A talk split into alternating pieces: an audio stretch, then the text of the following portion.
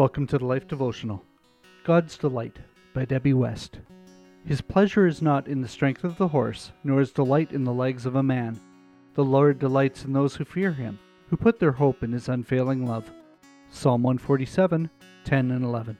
Our culture loves sports. We cheer for those who can run the fastest, jump the longest, or catch a ball with skill.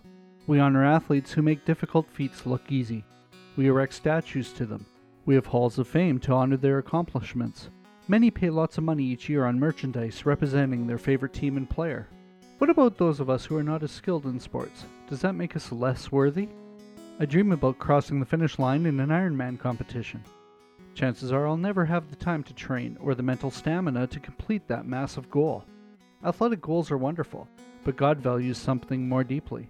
As great as it is to train, compete, and honor those who accomplish great goals in the sports realm, I'm confronted that he primarily looks at the heart.